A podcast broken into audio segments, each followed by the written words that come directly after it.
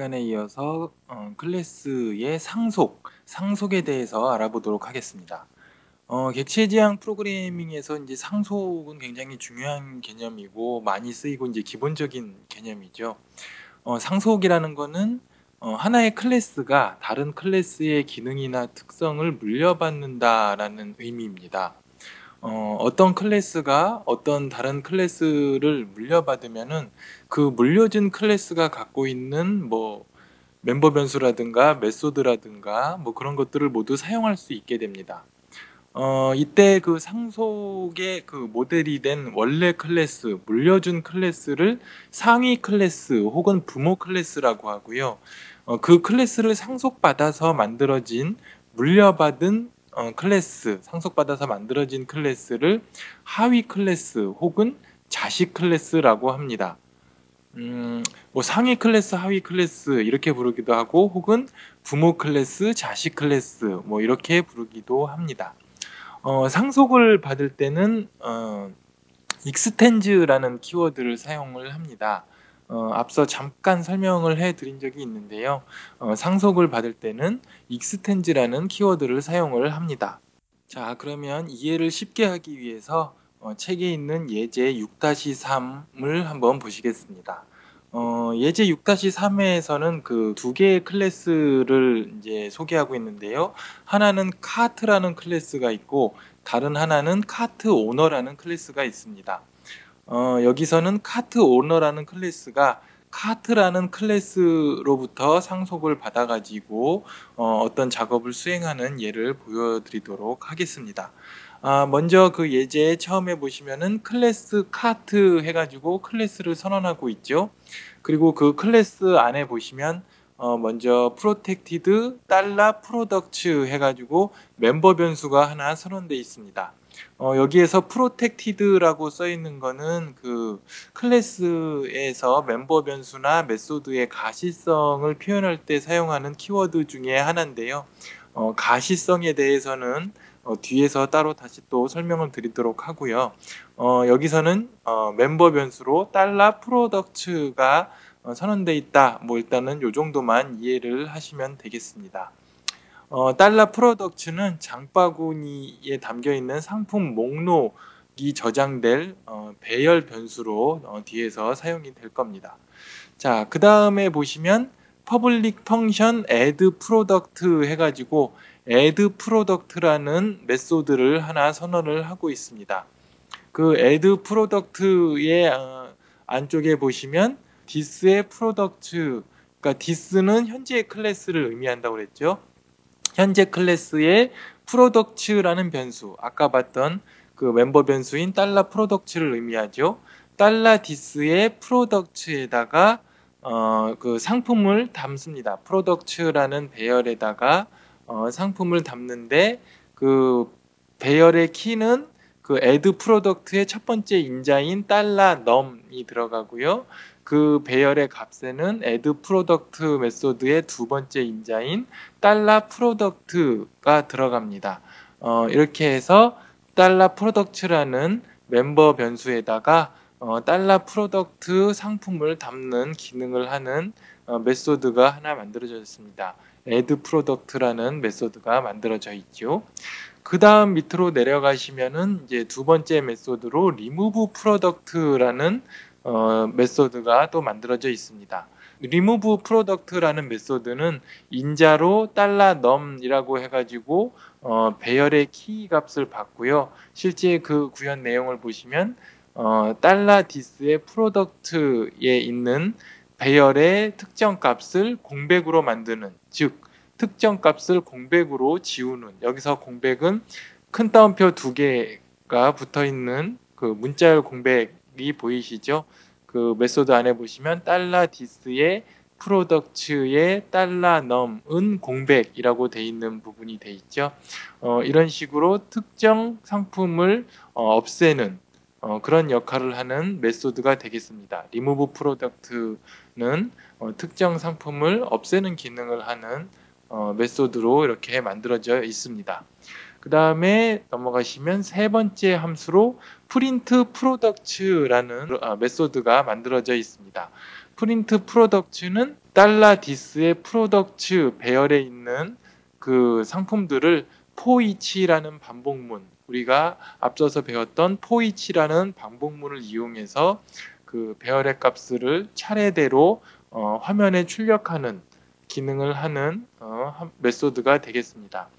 이렇게 카트라는 클래스는 add product, remove product, print product라는 세 개의 메소드를 어, 가지고 있습니다. 어, 그리고 이제 그 다음으로 어, 밑에를 보시면 어, 카트 오너라는 클래스를 또 만들고 있죠. 어, 클래스 카트 오너라고 쓴 다음에 extends 카트 이렇게 써 있습니다. 즉 카트 오너라는 클래스는 카트라는 클래스를 상속받고 있습니다.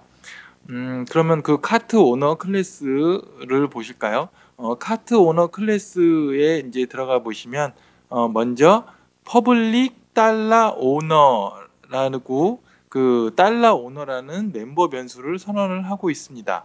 어, 지금 보니까 그 public 앞에 달러가 붙어 있는데요. 어, public 앞에 붙어 있는 달러는 오타입니다. 어, 그 달러는 지우시면 되겠고요. 어, 여기서 public 역시 아까 잠깐 어, 말씀드렸던 그 가시성을 의미하는 키워드인데요. 어, 가시성에 대해서는 뒤에서 따로 설명을 드린다고 했었죠. 어, 어쨌든 달러 오너라는 멤버 변수가 선언되어 있다라는 것만 일단은 보시면 될 거고요. 어, 그 다음에 그 밑으로 내려가서 그 메소드가 하나 또 만들어져 있는데 set owner라는 이름의 메소드가 만들어져 있습니다. set owner는 달러 오너라는 인자를 받아서 어, 달러 디스의 오너 아까 봤던 달러 오너라는 그 멤버 변수에다가 인자로 받은 달러 오너 를 세팅을 합니다.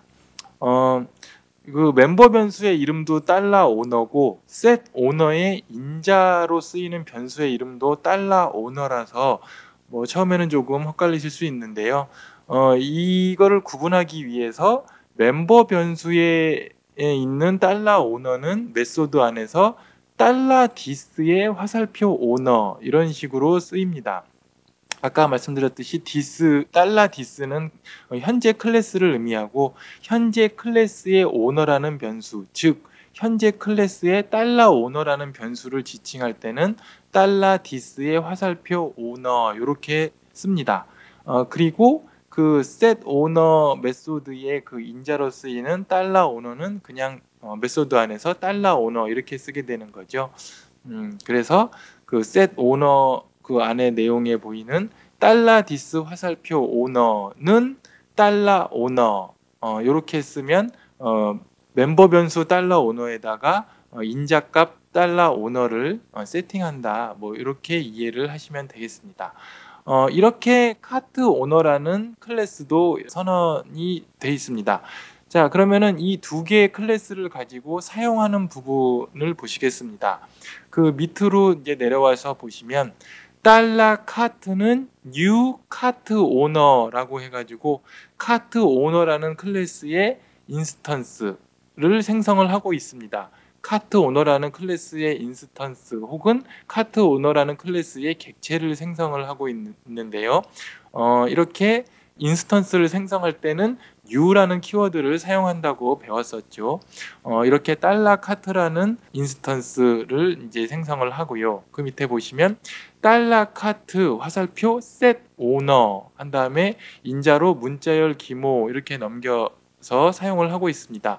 어, 이렇게 되면 어, 아까 달러 카트는 new 카트 오너라고 해가지고 카트 오너의 그 인스턴스인데 카트 오너에는 set 오너라는 메소드가 있었죠. 그래서 달러 카트 화살표 set 오너라고 하면 카트 오너 클래스 안에 있는 set 오너라는 메소드를 실행을 하게 됩니다. 네, 그리고 그 밑에 줄에 보시면 달러 카트 화살표 add product 해가지고 또 메소드를 호출을 하고 있는데요. 근데 add product라는 메소드는 카트 오너라는 클래스에 존재하지 않는 메소드입니다. 그럼에도 불구하고 이것이 실행이 가능한 이유는 카트 오너라는 클래스가 카트라는 클래스를 상속을 받았죠. 어, 카트 오너 extends 카트 이렇게 쓰면서 카트라는 클래스를 상속을 받았기 때문에 카트라는 클래스에 있는 메소드들도 사용을 할 수 있게 됩니다. 따라서 탈, 달러 카트 화살표 add product라고 실행을 하면 카트 클래스 안에 있는 add product 함수를 어, 실행을 하게 됩니다. 어, 그 다음 줄에 보시면 또 달러 카트 화살표 print product 해가지고 역시 카트 클래스 안에 있는 어, 메소드를 호출을 하고 있죠. 어, 이 역시 정상적으로 실행이 된다고 보시면 되겠습니다. 자, 그러면 뭐 여기서 어떤 분들은 좀 궁금한 게 있을 수 있는데요. 어, 이렇게 그 카트 오너라는 클래스를 가지고 카트에 있는 메소드를 어차피 다 쓸 수 있다고 한다면 그냥 카트에 있는 멤버 변수나 메소드들을 카트 오너에다가 다 선언을 해버리고 카트라는 클래스 없이 그냥 카트 오너라는 클래스만 가지고 써도 되지 않냐 뭐 이렇게 궁금해 하실 수도 있습니다. 어, 물론 실행을 함에 있어서는 그렇게 사용을 해도 문제가 되지 않습니다. 어, 그런데 이렇게 부모 클래스를 분리를 해 놓으면 좋은 점은 예를 들어서 카트 오너가 아니라 뭐 카트맨이라는 뭐 다른 클래스를 만든다고 칩시다. 근데 카트맨이라는 클래스에서도 뭐 add product라든가 remove product라는 어, 메소드를 사용을 해야 된다라고 하면 또 카트맨 안에다가 중복으로 add product, remove, remove product 이렇게 또 메소드를 번거롭게 구현을 해야 되죠. 어, 근데 그럴 필요 없이 이렇게 부모 클래스를 따로 만들어 놓으면 카트맨이라는 클래스를 만들 때 extends 카트라고 하면은 이 카트맨 역시 카트에 있는 뭐 add 프로덕트니 리무브 프로덕트니 하는 메소드들을 또 쉽게 사용을 할 수 있게 되는 거죠. 어, 이런 식으로 공통으로 사용되는 그 메소드나 멤버 변수에 대해서는 부모 클래스로 이렇게 따로 떼어서 클래스로 따로 떼어서 음, 만든 다음에 어, 상속을 해서 쓰면은 어, 이렇게 그 메소드를 분리해서 효율적으로 편하게 프로그래밍을 할 수가 있다. 어, 이렇게 이해를 하시면 되겠습니다. 어, 그리고 뭐 책에 보시면 PHP 5에서는 다중 상속을 지원하지 않는다, 뭐 이런 말이 있는데요.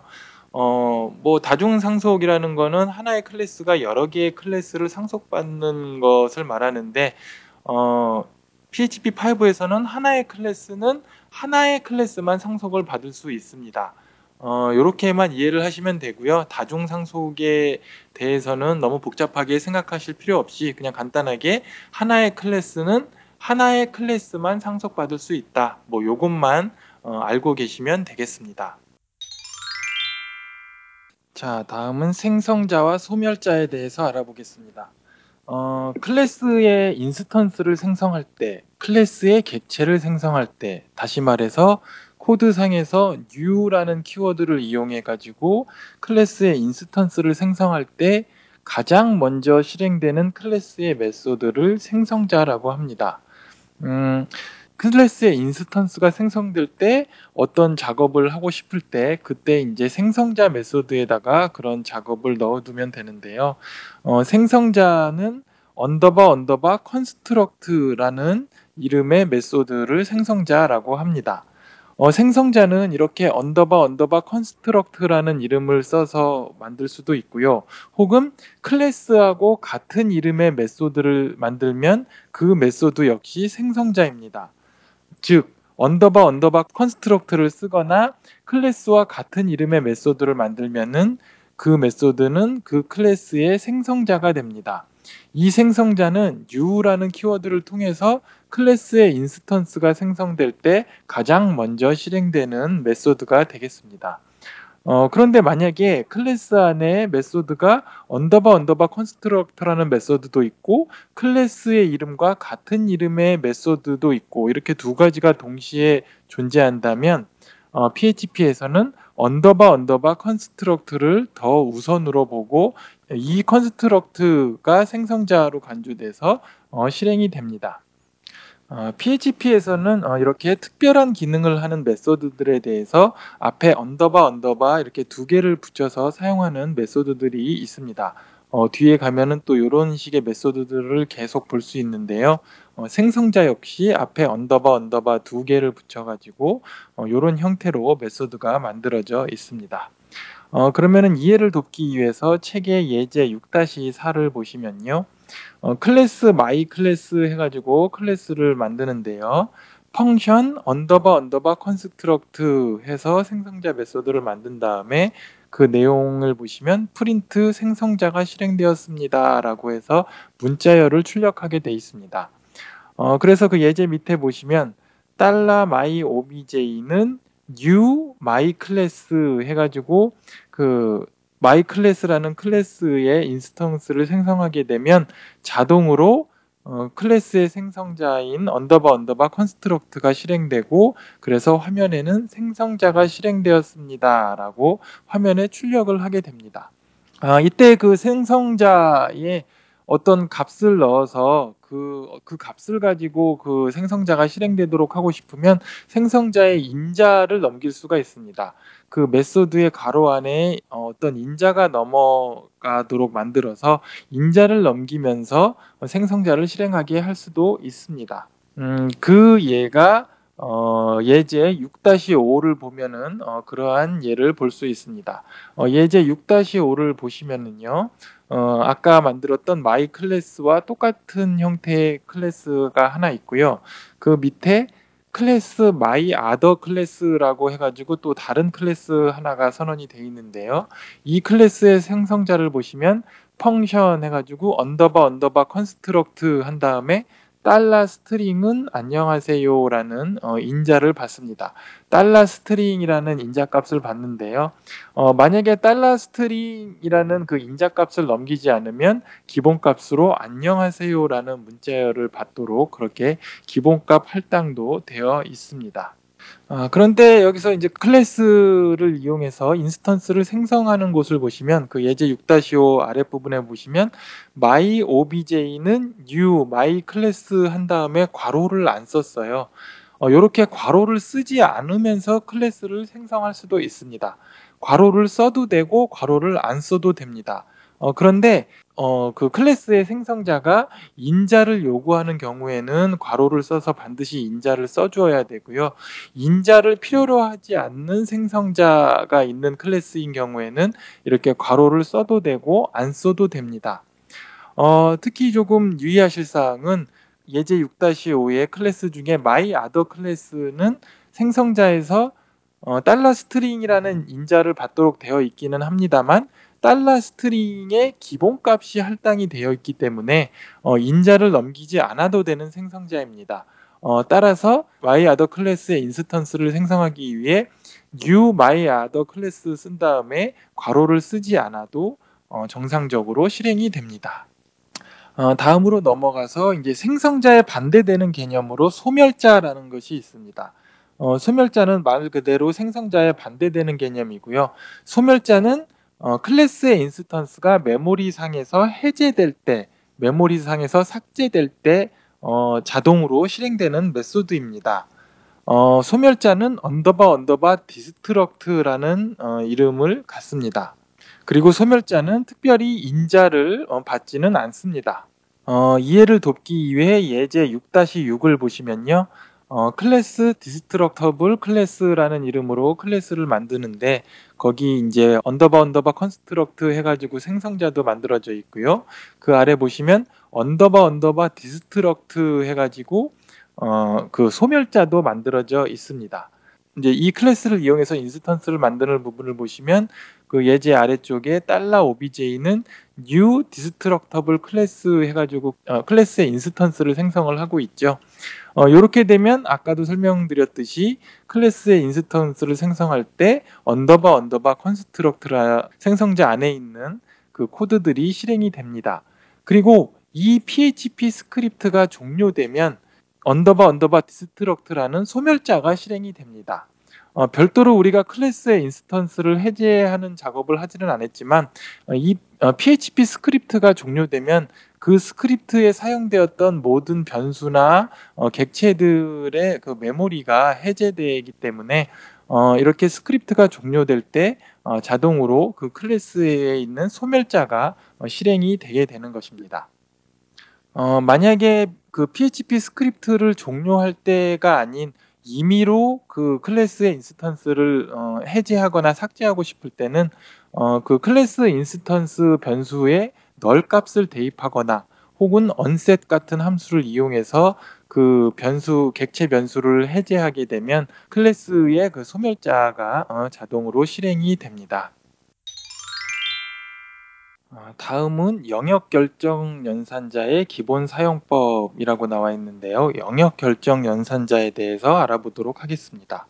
어, 앞서 설명을 들었지만은 어, 클래스를 사용할 때는 클래스의 인스턴스를 new라고 해서 생성한 다음에 그 생성한 객체 변수를 이용해서 어, 클래스 안에 있는 어, 변수를 읽어드리거나 혹은 뭐 그 안에 있는 메소드들을 어, 실행을 하는 방식으로 사용을 한다고 했는데요. 어, 그렇게 객체를 생성해서, 즉, 인스턴스를 생성해서 클래스를 사용하는 게 아니라 그냥 클래스 안에 있는 함수를 단순하게 호출하는 용도로 어, 이 영역 결정 연산자라는 것을 사용할 수가 있습니다. 어, 이해를 돕기 위해서 예제 6-7을 보시면 클래스 my class라고 해가지고 클래스를 하나 선언을 했는데요. 어, 거기 보시면 public 달러 name은 KIMHO라고 해서 멤버 변수를 하나 선언을 했고요. 그 다음에 그 안에 function 해가지고 my function 해서 그 method가 하나 만들어져 있습니다. my function이라는 이름의 method가 만들어져 있는데요. 어, 이 my function을 호출하는 두 가지 방법을 그 예제에서 보여주고 있습니다. 어, 첫 번째 방법은 my class에 콜론 콜론 해가지고 my function 해가지고 그냥 그 객체를 생성하지 않고 즉 클래스의 instance를 생성하지 않고 바로 my class 콜론 콜론 my function 해가지고 그 안에 함수로 직접 접근하는 영역 결정 연산자를 이용해서 직접 접근하는 예를 먼저 보여주고 있습니다. 영역 결정 연산자에 사용되는 그 연산자 기호는 콜론 콜론을 쓰시면 됩니다. 어, 그리고 그 밑에 보시면 어, 앞서 배웠듯이 new 키워드를 이용해서 객체를 생성해서 my 펑션이라는 멤버 변수에 어, 접근하는 예를 어, 보고 있습니다. 어, 이렇게 클래스의 instance를 생성하게 되면은 그 안에 있는 멤버 변수나 각종 다른 여러 가지 method들에 접근을 할 수 있지만 어, 아까 말씀드린 영역 결정 연산자로 해서는 그냥 단순히 필요로 하는 method 어, 함수 하나에만 어, 접근을 해서 쓸 수 있다. 어, 뭐, 요 정도로 이해를 하시면 될 것 같고요. 이 영역 결정 연산자를 활용하는 부분에 대해서는 어, 뒤에서 나중에 다시 한번 또 설명을 드리도록 하겠습니다. 네, 오늘은 강좌를 여기까지 마치도록 하고요. 어, 다음 시간에 계속해서 클래스 강좌를 진행하도록 하겠습니다. 감사합니다.